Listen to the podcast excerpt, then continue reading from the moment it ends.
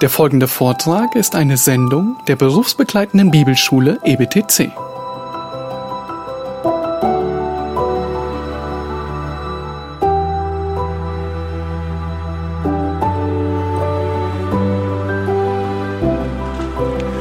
Ja, dann kommen wir zum äh, Kapitel 29, wo Hiob das erste Gemälde malt von diesen drei Gemälden, die zusammen ein Gesamtkunstwerk, eine Gesamtaussage bilden. Und ich habe dieses Kapitel so überschrieben, Hiobs verflossenes Glück.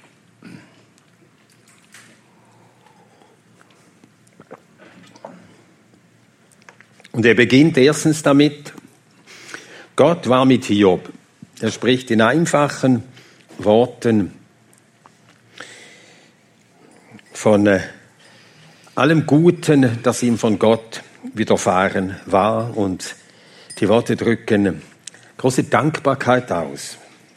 Er war dankbar für allen Segen, den er von Gott empfangen hatte einst. Gott war mit Hiob die Verse 1 bis 6. Und dann sehen wir als nächstes, Hiob genoss das Ansehen der Mitbürger. Er muss also unter ihnen erkannt worden sein als ein integrer Mann, als ein aufrechter, ein gerechter Mann und gewann damit das Ansehen der Mitbürger. Die Verse 7 bis 11. Hiob genoss das Ansehen der Mitbürger. Dann drittens das Verhältnis Hiobs zu den Armen. Hiob war ein Helfer der Armen. Die Verse 12 bis 17. Und entsprechend aller Güte Gottes, die er erfahren hatte, über viele Jahre erfahren hatte. Ich erinnere daran, Elihu nennt ja Hiob und seine Freunde Greise. Also er muss schon ein gewisses Alter gehabt haben. Und so hoffte er auf ein langes Leben und ungestörtes Glück. Das ist der vierte Abschnitt. Hiob hoffte auf ein langes Leben und ungestörtes Glück. Das sind die Verse 18 bis 20. Und fünftens, Hiob war Ratgeber und Fürst unter seinen Zeitgenossen. Hiob war Ratgeber und Fürst unter seinen Zeitgenossen. Die Verse 21 bis 25. Und er spricht in einfachen Worten und diesen Worten wohnt die äh, Überzeugungskraft inne, die eben der Wahrheit inne wohnt. Man liest es und empfindet, es ist wahr, es war so. Da wird nichts äh, übertrieben. Er spricht vom Glück, ehemaligen Glück, von der, seiner Integrität, woher sich sein Ansehen unter seinen Zeitgenossen ergab. Das Erste, wovon er spricht, und das ist bezeichnend für ihn, es war Gott, der ihn gesegnet hatte. Er spricht nicht davon, was er geleistet hat und wie er sich seinen Reichtum eben durch Fleiß und so weiter erworben hat und damit auch das Ansehen der Leute. Nein. Er anerkennt, dass all dieses Gute von Gott kam. Gott hat ihn gesegnet. Ja, und entsprechend dieses Lebens, das er lange in der Weise mit Gott wandelte, unterwegs war und so Gottes Segen auch erfuhr, ließ ihn eben erwarten, dass Gott ihm sein Glück belassen werde, denn er hatte es sich ja nicht verdient, er verdankte es Gott und so hatte er keinen Grund zu denken, Gott werde ihm das nehmen, all das Gute, das er ihm gegeben hatte. Nun, Gott nahm ihm auch nicht alles Gute. Er nahm ihm nicht den Glauben. Gott hat sich hat Hiob nicht verstoßen. Also Gott hatte auch beim Verlust seines Besitzes, Verlust der Familie, Verlust des, äh, seiner Gesundheit, Verlust des Ansehens der Leute, wenn das noch sehen. Aber er hatte seinen Gott. Ja. Aber er hatte Ursache zu hoffen, dass sein Glück, auch das äh, Glück, das irdische Glück der Familie unter den Leuten, dass das ihm bleiben, dass es ihm belassen würde, ihm bleiben werde. Nun, äh, Hiobs Blick zurück verrät natürlich Sehnsucht und auch ein unausgesprochener Seufzer, ach wäre es doch noch so.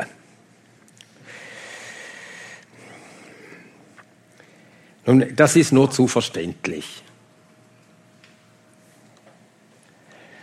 Und so, wenn man, wenn man diese Verse liest, seine Worte liest, dann man fühlt mit ihm, ja, der jetzt so leidet. Man fühlt mit ihm und empfindet etwas von dem, was er verloren hat. Wie groß ein Sturz war, dass er von solcher Höhe fiel, Gott ihn fallen ließ.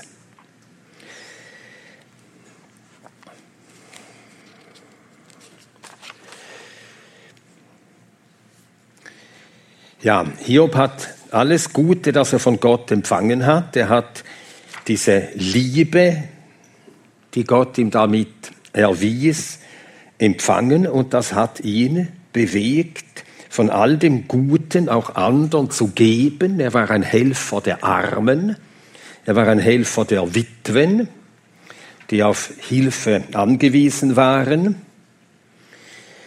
Und so erwiderte er diese ihm von Gott erwiesene Liebe mit Gegenliebe, Liebe zu Gott und auch Liebe zum Nächsten. Er war also nicht ein herzloser Reicher. Manche Reiche werden herzlos. Sie werden so wie der Gott, dem sie vertrauen. Äh, schlagen wir eine Stelle dazu auf. Psalm 115.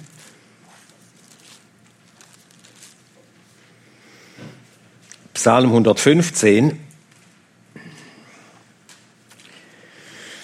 Da steht in den Versen 4 bis 8. Ja, lesen wir von Anfang an diesen Psalm von Vers 1 an.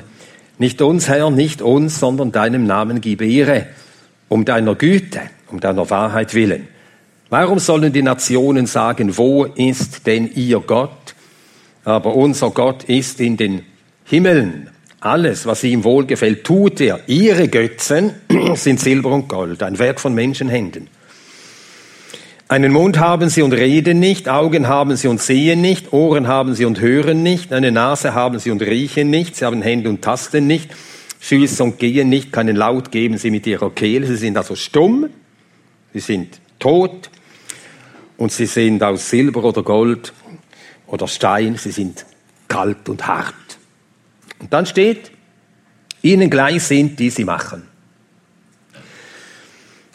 Und wenn Reichtum, Geld, Besitz jemandes Gott ist, dann wird er wie das Geld, hart und kalt. Und so war Hiob nicht. Er wurde nicht hart und kalt, denn sein Vertrauen war sein Gott. Und so wurde er, und das gilt für alle, wir werden dem gleich, dem wir vertrauen. Für den und für das wir leben. Und vertrauen wir Gott und leben wir ihm, werden wir immer mehr ihm gleich. Das ergibt sich von selbst. Wir suchen ihn. Wir bewundern ihn, beten ihn an über seine Liebe, sind ergriffen von dieser Liebe. Und dann wird äh, unser Verlangen immer stärker, dass diese Liebe ausgehe zu anderen. Und dann beginnen wir mit Ernst zu beten. Lass diese Liebe, die du ausgegossen hast in unsere Herzen, lass sie wachsen und überströmen. Überströmen. So betet Paulus für die Philipper. Er betet für die Philipper, dass auch die Philipper so werden und er wird auch für sich so gebetet haben. Philipper Kapitel 1. Philipper Kapitel 1, Da steht im Vers 9,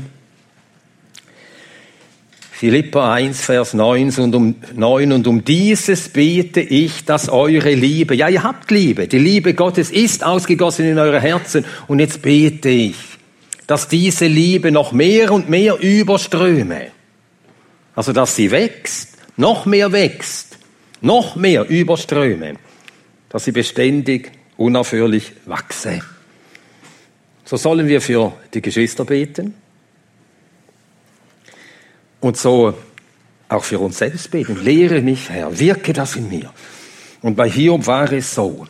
Die Liebe, die Gott ihm erwiesen hatte, die wuchs bei ihm und die floss heraus zu anderen, strömte über und floss hinaus. Wie schön ist das? Wie schön ist das? Er war auch nicht ein gottloser Erfolgsmensch. Er fürchtete und liebte Gott und liebte darum auch den Nächsten.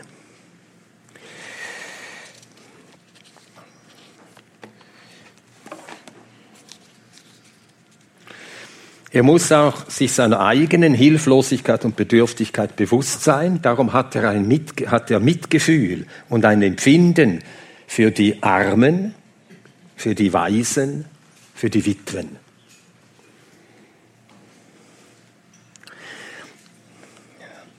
Und gerade das macht ja für Hiob sein Leiden umso unbegreiflicher. Er hätte leicht eine Erklärung gefunden, wenn er sich hätte vorwerfen müssen, dass er hartherzig geworden wäre in seinem Wohlergehen. Ja. Gut, schauen wir uns äh, diese Verse etwas näher an. Im Vers 2, oh, dass ich wäre wie in den früheren Monden oder Monaten. Ja, wir verstehen, wie gesagt, wir verstehen, dass er zurückblickt mit Wehmut, ein wehmütiger, fast schmachtender Blick zurück, ja. Der Prediger, der mit Weisheit begabt war, er sagt, sprich nicht, wie ist es, dass die früheren Tage besser waren als diese denn nicht aus Weisheit fragst du danach. Das sagt Salomo in Prediger Kapitel 7, Vers 10. Prediger 7, Vers 10. Sprich nicht, wie ist es, dass die früheren Tage besser waren als diese? Denn nicht aus Weisheit fragst du danach. Nun, Hiob hat es trotzdem gemacht, aber es hat ihm nicht geholfen. Es hat ihn wahrscheinlich noch mehr geplagt, als er das tat. Nun, wenn, wenn wir schlechte Tage haben jetzt, weil wir gesündigt haben, dann ist es sicher äh, heilsam, darüber zu denken, warum ging es mir früher besser. Ja, da habe ich den Herrn gesucht, da ging es mir besser. Wenn man in der Weise und aus diesem Anlass fragt, warum war es früher besser? Ja, früher suchte ich den Herrn, jetzt bin ich gleichgültig geworden. Jetzt bin ich erfolgsversessen geworden. Und dann Buße tut, dann ist es heilsam. Aber wenn wir sehnsüchtig zurückschauen, weil es uns besser ging, einfach besser ging als jetzt, dann fragen wir nicht nach Weisheit danach, wie es früher war. Warum ist ein solches Fragen nicht aus Weisheit? Ja, es zeigt, dass man mit dem jetzigen Ergehen, und Gott hat es so gefügt, und bei Hiob hat er es so gefügt, dass es ihm jetzt so ginge, dass man damit nicht zufrieden ist. Man hätte es lieber so, wie es vorher war. Warum darf es nicht so sein wie vorher? Das steckt unausgesprochen hinter diesem sehnsuchtsvollen Blick zurück. Und so kommt es einem geheimen, einem geheimen Murren gegen Gott gleich. Ja, die Schrift sagt uns immer wieder, jetzt, jetzt ist die Stunde, den Herrn zu suchen. Jetzt ist der Tag des Heils. Jetzt ist Gott dein Gott und suche ihn. Jetzt, jetzt. Nicht gestern, was gestern war. Jetzt. Und ich habe damals, als ich ähm, längere Zeit Prediger studierte und dann äh, darüber lehrte in vielen Gemeinden und nachher auch ein Buch daraus wurde, äh, habe ich mir äh, folgenden, folgenden, folgendes Gedicht, ein Teil aus einem Gedicht von einem Andreas Gryphius, deutscher Dichter der Barocke, 1616 bis 1664, notiert. Mein sind die Jahre nicht, die mir die Zeit genommen. Mein sind die Jahre nicht, die etwa möchten kommen. Der Augenblick ist mein. Und nehme ich den in Acht, so ist der mein, der Jahr und Ewigkeit gemacht.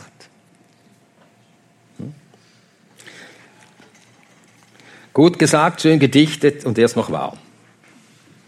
Ja, das macht den guten Dichter. Nicht nur wahr, sondern auch schön gesagt, was wahr ist. Ich lese es noch einmal. Mein sind die Jahre nicht, die mir die Zeit genommen. Die Zeit nimmt mir die Jahre. Die Zeit verläuft. Mein sind die Jahre nicht, die mir die Zeit genommen. Also die verflossenen Jahre. Mein sind die Jahre nicht, die etwa möchten kommen. Morgen, übermorgen und danach ist auch nicht mein. Der Augenblick ist mein. Und nehme ich den in Acht, so ist der mein, der Jahr und Ewigkeit gemacht. Dann habe ich meinen Gott, eben den, der die verflossene Zeit, der die Jahre macht, der die kommenden Jahre macht und auch die Ewigkeit. Dann ist der mein. Und wer das tut, der ist glücklich zu nennen. Jetzt ist der Tag des Heils. Heute, wenn wir seine Stimme hören. Hinhören, heute.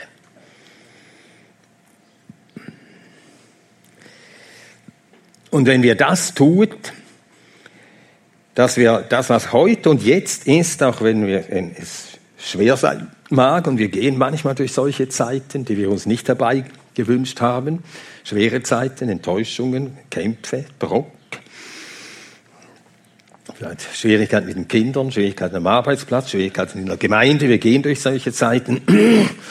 Wenn wir aber hier und jetzt Gott und ihm, seinem Wort, seinem Führen vertrauen, ihn jetzt suchen, dann wird solches, das uns bitter ist, bitter geworden ist, weil wir uns noch sträuben innerlich, dann wird uns Bitteres süß. Dann geht es uns wie Israel an den Wassern von Mara. 2. Mose 15, 22 bis 26. Die Wasser von Mara.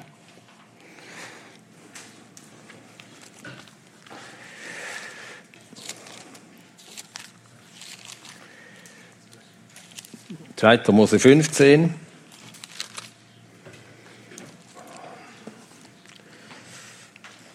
22 bis 26. Und Mose ließ Israel vom Schilfmeer aufbrechen und sie zogen aus in die Wüste Sur und sie wanderten drei Tage in der Wüste und fanden kein Wasser und sie kamen nach Mara und sie konnten das Wasser von Mara nicht trinken, denn es war bitter. Eine bittere Enttäuschung. Man meint, man habe gefunden, es sei jetzt da, was man so lange gesucht hat und es ist bitter. Bitter. Darum gab man ihm den Namen Mara und das Volk murrte. Eben, und dann wird es noch bitterer. Dann wird alles bitter. Dann wird der Mangel bitter, dann wird alles bitter. Und Mose schreit zum Herrn, er schrie zum Herrn und der Herr wies ihm ein Holz und er warf es in das Wasser und das Wasser wurde süß, dort gab er ihm Satzung und Recht. Und wenn ihr auf meine Stimme hört, Vers 26, ja, und ich gehe jetzt nicht näher darauf ein, aber wir sehen den Zusammenhang. So lehrt Gott sein Volk, so lehrt er auch uns, er führt uns durch Erfahrungen, die uns bitter werden, um uns zu lehren, auf seine Stimme zu hören. Und wenn wir anfangen, auf seine Stimme zu hören und seinem Reden zu ergeben, dann wird das dem Bitteren die Bitterkeit genommen. Wir demütigen uns unter seine mächtige Hand und dann wird dem Bitteren das Bittere genommen. Tja, Heute, wenn ihr seine Stimme hört. Jetzt. Gott redet jetzt. Er ist der gegenwärtige Gott. Oder wie Philipper 4 sagt, der Herr ist nahe. Er ist immer nahe. Er ist immer da.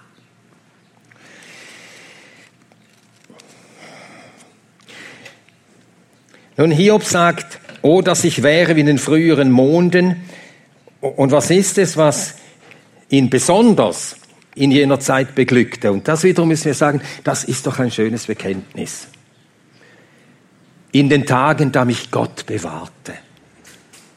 Gott, von ihm kam alles. Er bewahrte mich, er hielt mich, er führte mich.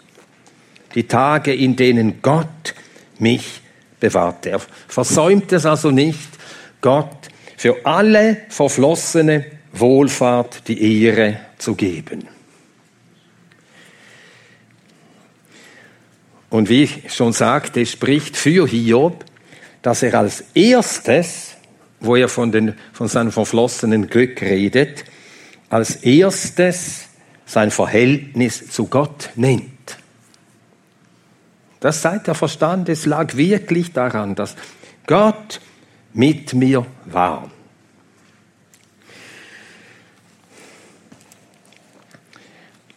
Entsprechend genoss er das Ansehen der Mitbürger. Davon spricht er in den Versen 7 bis 11. Er sagt, wenn er ausging zum Tor in der Stadt und seinen Sitz auf dem Platz einnahm. Dass dann die Jungen sich verbargen und die Alten aufstanden. Ein Zeichen der Anerkennung.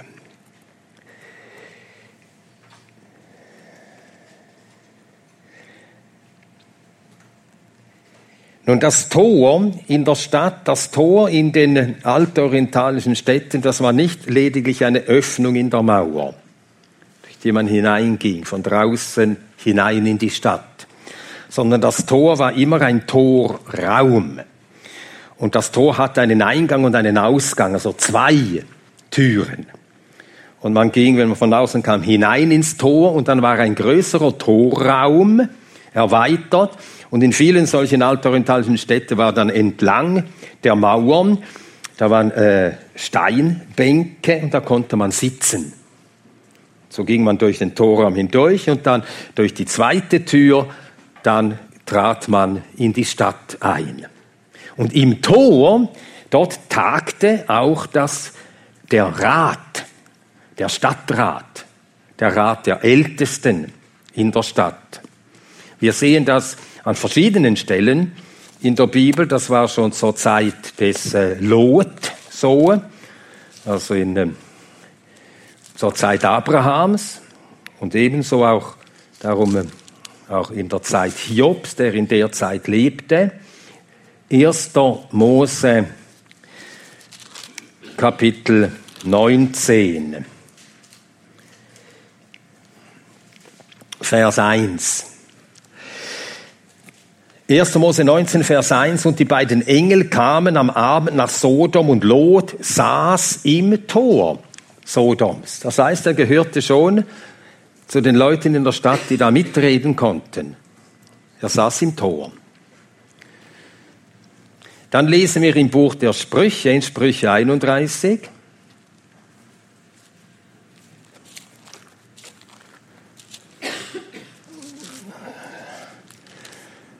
Sprüche 31, da heißt es von, vom Mann dieser vorbildlichen Frau im Vers 23, Sprüche 31, Vers 23, ihr Mann ist bekannt in den Toren, wenn er bei den Ältesten des Landes sitzt. Hier wird es direkt gesagt. Im Tor sitzt zusammen im Ältestenrat.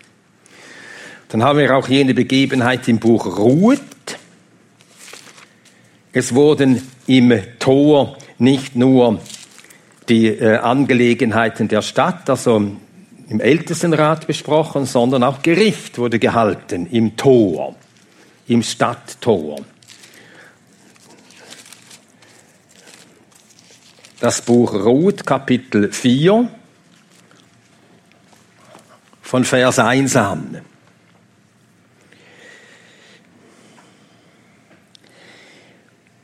Ruth Kapitel 4 von Vers 1 an. Und Boas ging zum Tor hinauf und setzte sich dort und siehe, der Blutsverwandte ging vorüber, von dem Boas geredet hatte. Da sprach er, komm her, setze dich hierher. Also es, man kann sitzen im Tor. Du, der und der. Und es kamen dazu und setzten sich und er nahm zehn Männer von den Ältesten der Stadt und sprach. Und jetzt kommt es zu einer Art Gerichtsverhandlung. Es geht um die Sache, also wer bekommt jetzt Ruth und das Feld, äh, äh, das äh, mit äh, verbunden ist. Ja, und das wird da verhandelt. Also man hat auch solche Verhandlungen im Tor gehalten. Gericht, das Gericht hat im Tor getagt und der Ältestenrat. Und das ist hier gemeint, wenn äh, Hiob sagt, da ich ausging zum Tor in der Stadt und meinen Sitz dort einnahm. Ja, die Jungen, also die Jünger waren als ich, die verbargen sich, das heißt, sie hatten große Achtung vor ihm und die Alten erhoben sich und blieben stehen. Und die Fürsten hielten die Reden zurück, also er war ein Fürst über den Fürsten. Er war erkannt als wirklich der Mann, der in der Stadt die Sache und die Angelegenheiten führten. Die legten ihre Hand auf den Mund, das heißt, dann redeten sie nicht, sollen wir Hiob hören. Was sagt Hiob? Die Stimme der Vornehmen verstummte. Ja, im Stadttor saßen die Vornehmen, die Fürsten, die Führer, die Ältesten, die Aristokratie. Übrigens, Aristokratie ist ja ein Schimpfwort geworden, aber das ist nicht so besonders gescheit. Nur ich denke natürlich nicht an den Erbadel, an die, der meist ein degenerierter Haufe, sondern Aristokratie, das ist griechisch, das heißt Regierung durch die Besten. Aristos ist der Beste, Aristokratie. Und es sollen da wirklich die regieren, die etwas verstehen, die, die taugen, die in jeder Beziehung vertrauenswürdig sind, klug sind, erfahren, verantwortungsbewusst, nicht ihren eigenen Vorteil suchen, ja, also er gehörte zu denen, die das Gemeinwesen leiteten. Und unter denen war er der anerkannte Führer.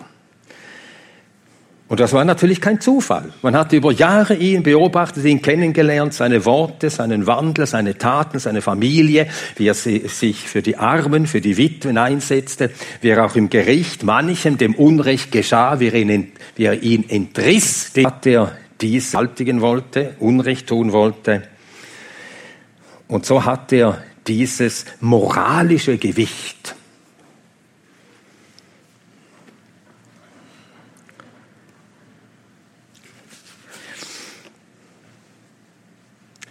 Nun, wenn Hiob das sagt, das haben ja seine Freunde auch gehört, und die müssen das ja auch gewusst haben, dass er hier nicht geflunkert hat, dass es wirklich so war.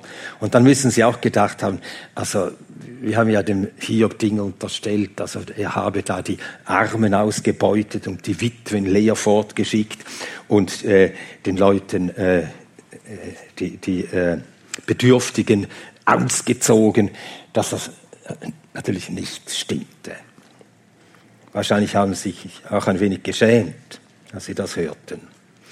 Denn, das sagen die nächsten Verse, Hiob war ein Helfer der Armen.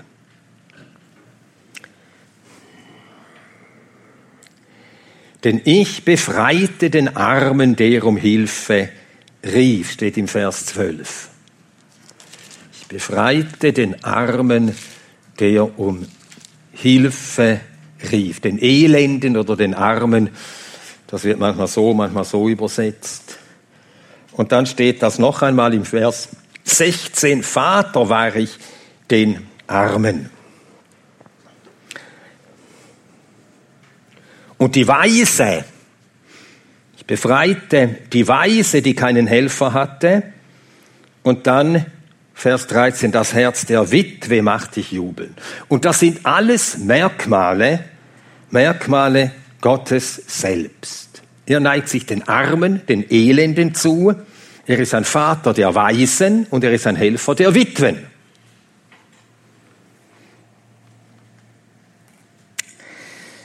Wir schlagen dazu auf, Psalm 68.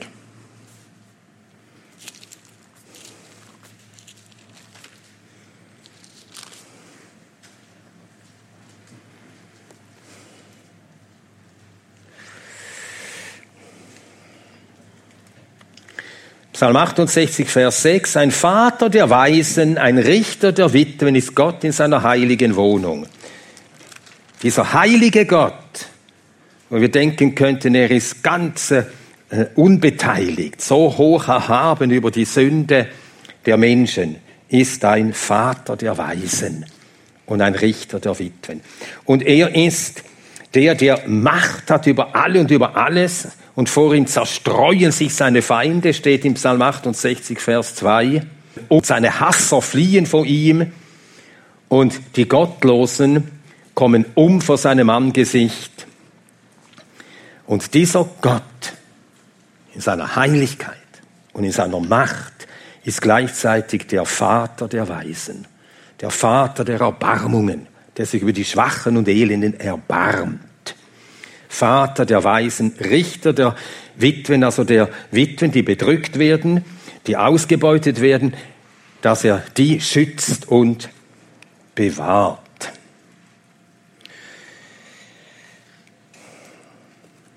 Schlagen wir eine Stelle dazu auf in 5. Mose 10, Vers 18.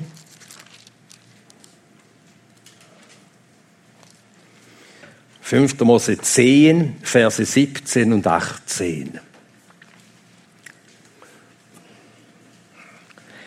Denn der Herr, euer Gott, er ist der Gott der Götter, der Herr der Herren, der große, mächtige und furchtbare, so furchterregende Gott, der keine Person ansieht und kein Geschenk annimmt, der Recht verschafft der Weise und der Witwe.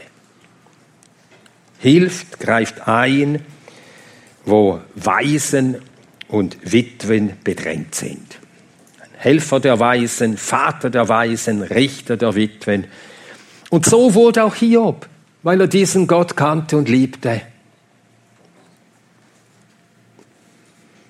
Ich befreite den Armen. Und sich der Armen anzunehmen, das wird an vielen Stellen im Alten wie im Neuen Testament entweder als Vorbild uns gezeigt oder es wird uns auch befohlen.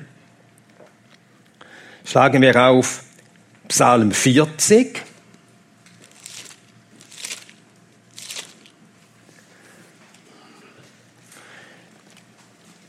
Der Vers 18, hier sagt David etwas von sich.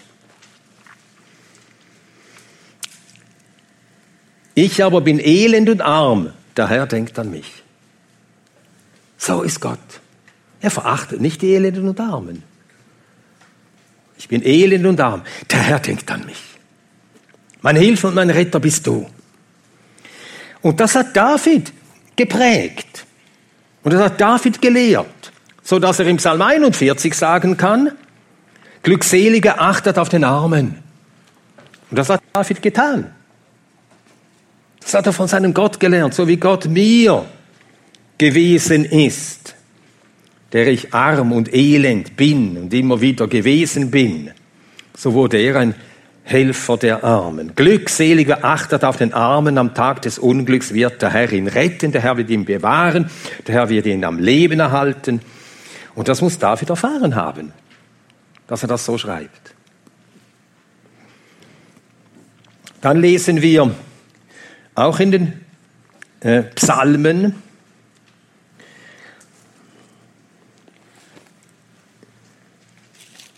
im Psalm 111,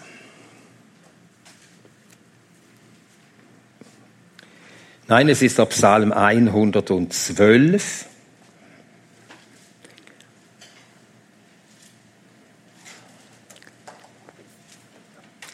Da heißt es im Vers 1, glückselig der Mann, der den Herrn fürchtet. Und eine Eigenschaft dieses Mannes ist, im Vers 9. Psalm 112, Vers 9. Er streut aus, gibt den Armen.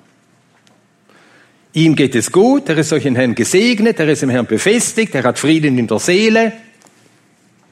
Und das macht ihn nicht etwa gleichgültig gegenüber dem anderen. Ich sollen zusehen, wie es denen geht. Können wir auch Gott suchen, wie ich das mache und so weiter und so fort.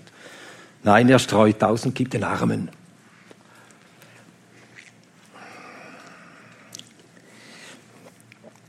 Dann haben wir Sprüche 31.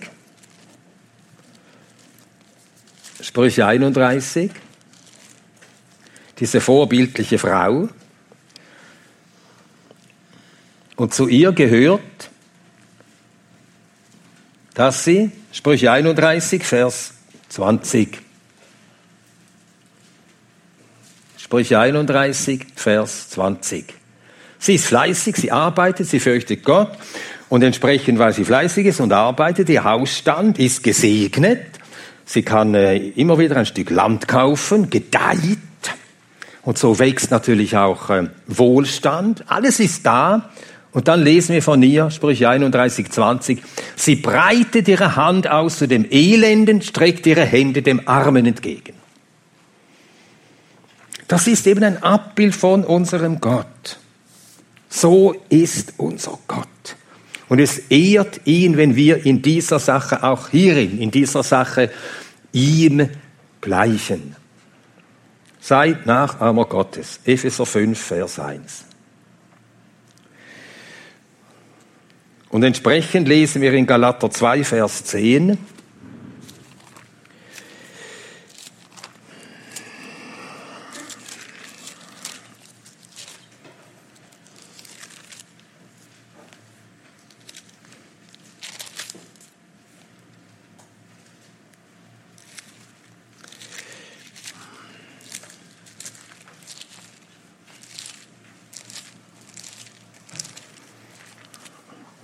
Der Apostel Paulus trifft in Jerusalem Jakobus, Johannes, Petrus, Säulen der Gemeinde, diese beiden großen Apostel. Und natürlich sind das ja große Dinge. Sie teilen gewissermaßen ihren Dienst auf. Strategisches, großes Treffen. Du gehst unter die Heiden, die Heidenwelt. Großer Auftrag. Und wir unter die Zerstreuung der Juden in aller Welt. Und da steht dieser Satz in diesem Zusammenhang. Galater 2, Vers 10. Nur, dass wir der Armen gedenken sollen. Nicht vergessen, ob all diesen großen, hochfliegenden Plänen und Strategien, die wir haben. Wir haben Nachbarn, wir haben Leute um uns herum, wir haben Elend in der Nähe, auch Elend in Ländern, wo es Christen nicht so gut geht wie uns. Arme, denen wir helfen sollen, geben sollen, an sie denken sollen, der Armen gedenken was ich mich auch zu tun befleißigt habe. Und das gibt Paulus auch den Ältesten in Ephesus mit, in seiner Abschiedsrede, wo es wirklich um große, gewichtige Dinge geht, die Herde Gottes hüten, die der Gott durch das Blut seines eigenen Sohnes für sich erkauft hat. Und wachsam sein, denn Wölfe werden in die Herde einbrechen. Und auch in diesem Zusammenhang sagt er im Vers Kapitel 20, Apostelgeschichte 20, Vers 35, ich habe euch in allem gezeigt, dass man so arbeitend sich der Schwachen annehmen und der Worte des Herrn Jesus gedenkt, die Armen, der selbst gesagt hat, geben ist seliger als nehmen. Die Schwachen, die Armen, die Elenden, die Bedürftigen, an sie denken gehört dazu.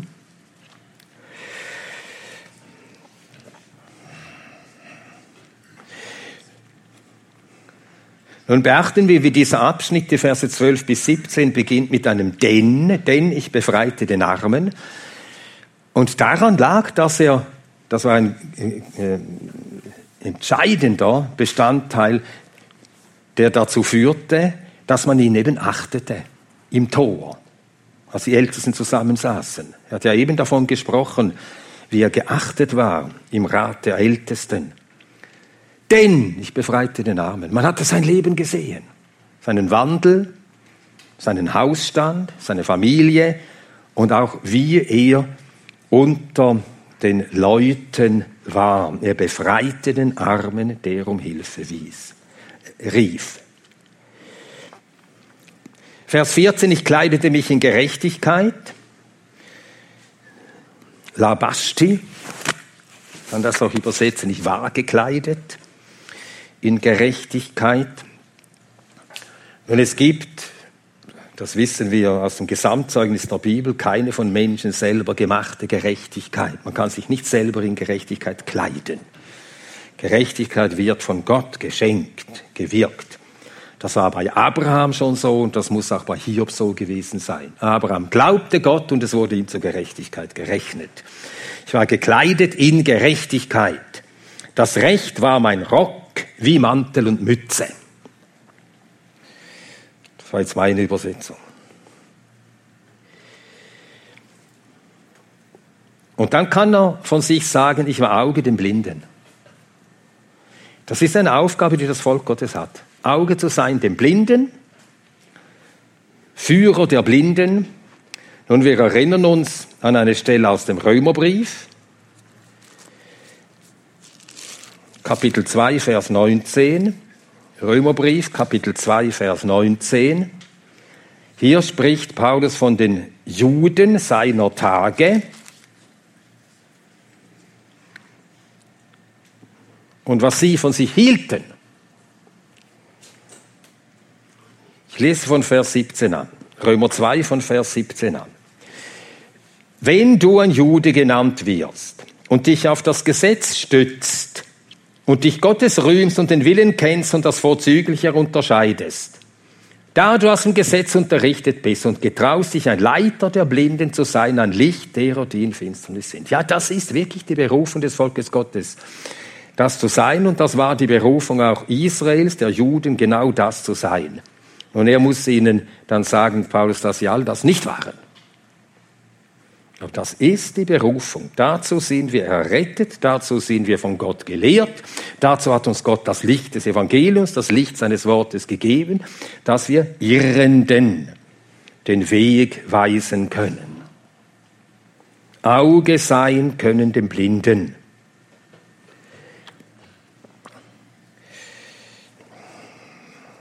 Hiob behielt das Licht, das Gott ihm gegeben hatte, nicht für sich, sondern war bereit, den Irrenden und Unwissenden seinen Rat, Wegweisung zu geben. Er war auch willens, manchen Gang zu gehen für solche, die nicht gehen konnten. Er war dem lahmen Fuß.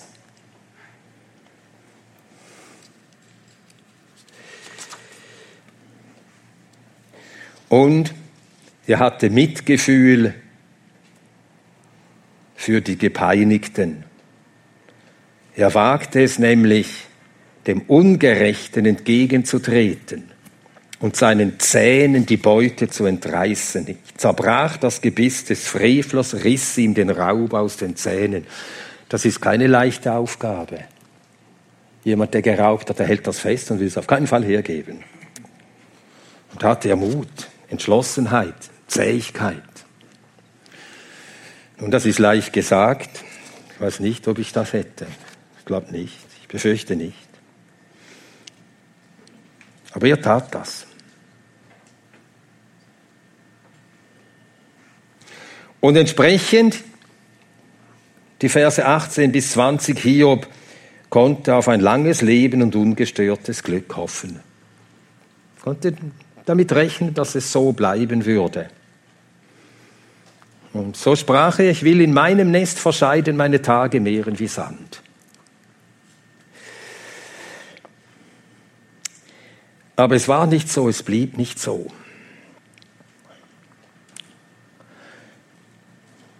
Ich habe hier ein Zitat vom Puritaner John Flavel. The Mystery of Providence. Das Geheimnis der Vorsehung. Und er äh, sagt Folgendes zu dieser Stelle. Folgendes zu diesen Worten Hiobs. Die Verkehrtheit unseres Herzens zeigt sich auch darin, dass wir große Erwartungen auf uns und auf das Geschaffene aufbauen und eine Fülle von Wonne und Zufriedenheit planen, aufgrund von verheißungsvollen weltlichen Möglichkeiten. Nun, es waren wohl nicht weltliche Möglichkeiten bei Hiob. Aber dass wir also planen aufgrund von verheißungsvollen weltlichen Möglichkeiten. Das war auch beim gerechten Hiob der Fall in den Tagen seiner Wohlfahrt. Ich sprach, in meinem Neste werde ich verscheiden und meine Tage mehren wie Sand.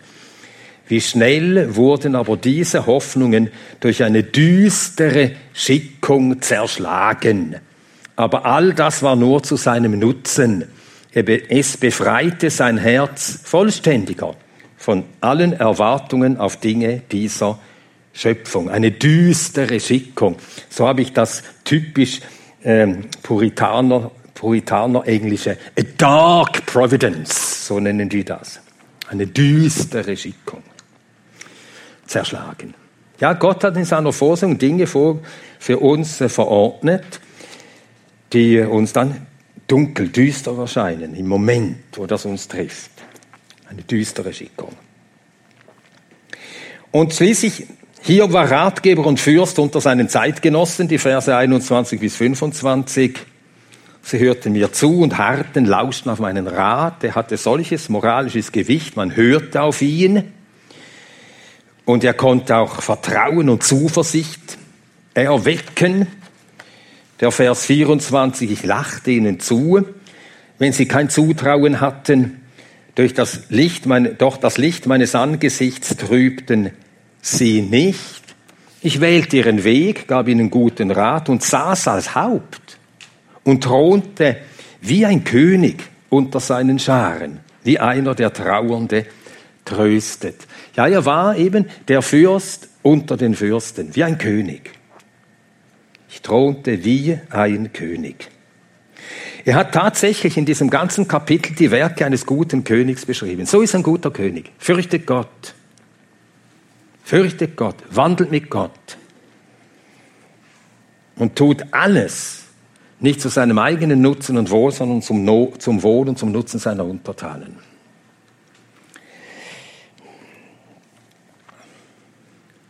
Ja, Gott hatte ihn erhöht und ihm Gewalt über viele gegeben und er hatte diese Gewalt zum Wohl vieler verwendet.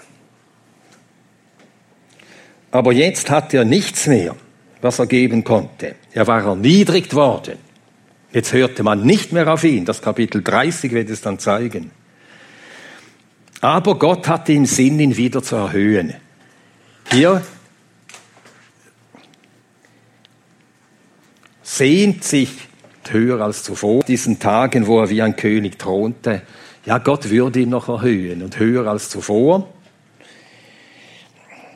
Und Hiob gehört zu den Heiligen Gottes, die der Herr aus den Gräbern zu sich rufen wird, wenn er kommt und die Gemeinde zu sich ruft, dann werden wir alle beim Herrn sein und dann wird der Herr erscheinen und dann werden wir mit Christus in seinem Reich regieren, auch Hiob.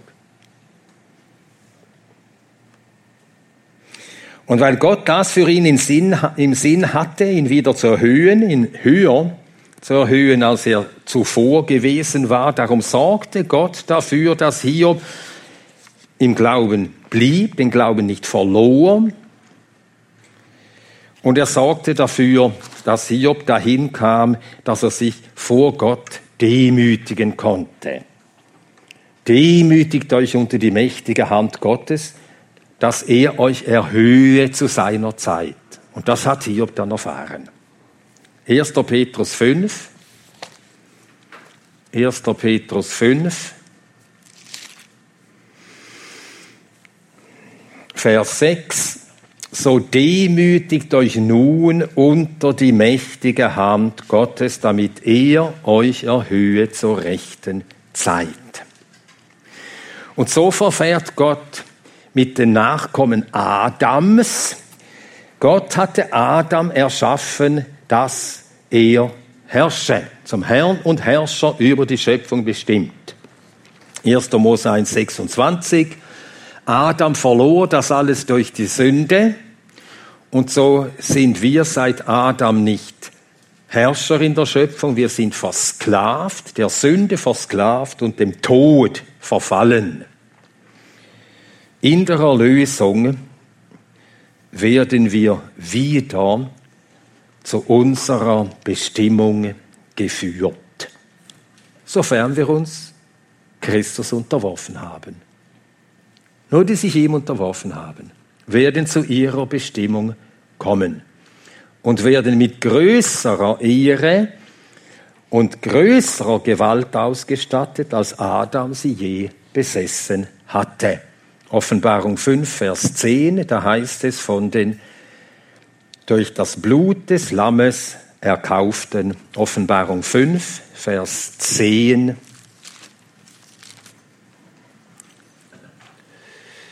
Ja, wir lesen die Verse 9 und 10. Die 24 Ältesten, die beten an und die 24 Ältesten, das ist die gesamte Gemeinde. Das ist die vollendete Gemeinde. Hier dargestellt repräsentativ durch 24 Älteste. Sie fallen nieder vor dem Lamm, Vers 8. Sie hatten jeder eine Harfe und goldene Schalen voll Räucherwerk, welche sie Gebete der Heiligen sind. Und sie singen ein neues Lied, du bist würdig. Also sie unterwerfen sich ihm. Du bist würdig, du. Du bist würdig.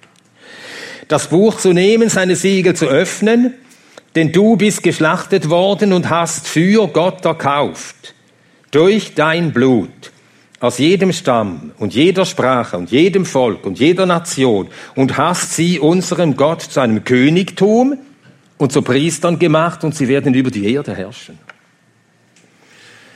So wird sich Gottes Vorsatz erfüllen. Gott erfüllte seinen Vorsatz mit Hiob und er wurde für äh, die noch kommenden 140 Jahre erhöht wieder und er wird den Vorsatz erfüllen, seinen ewigen Vorsatz erfüllen an alle denen, die sich seinem Sohn im Glauben unterworfen haben. Und wir werden mit ihm herrschen.